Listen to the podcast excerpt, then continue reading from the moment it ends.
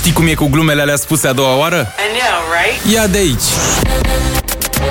Scurtul zilei. Hell nay!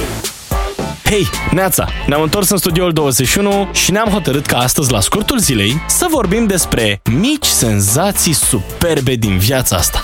Cum ar fi, de exemplu, momentul ăla când te trezești panicat că întârzi la muncă și realizezi că e sâmbătă, frate. A, ce bun e! Și poți să mai dormi.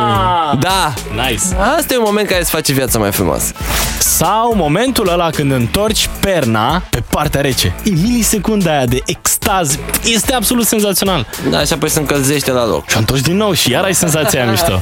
Sincer, mie îmi place foarte mult prima gură de bere după ce ai mâncat ceva prăjeală. Băi, este curățător de gât momentul ăla. Este așa... Mamă, mamă, mamă! Mică senzație superbă în viața asta este și momentul în care prinzi un șir de minim 4 până la 6 semafoare pe culoarea verde. Mm. Deși este demonstrat științific că 6 semafoare consecutive pe culoarea verde nu există. Dar și dacă ar exista, tu îți dai seama, explozie de curcube în mintea ta. Hai de capul meu, vreau, vreau, shut up and take my money. Scurtul zilei. Hell nay! Distrează-te odată cu Bogdan și Șurubel. Trezește-te și tu undeva între 7 și 10. Hai că poți! La Radio 21!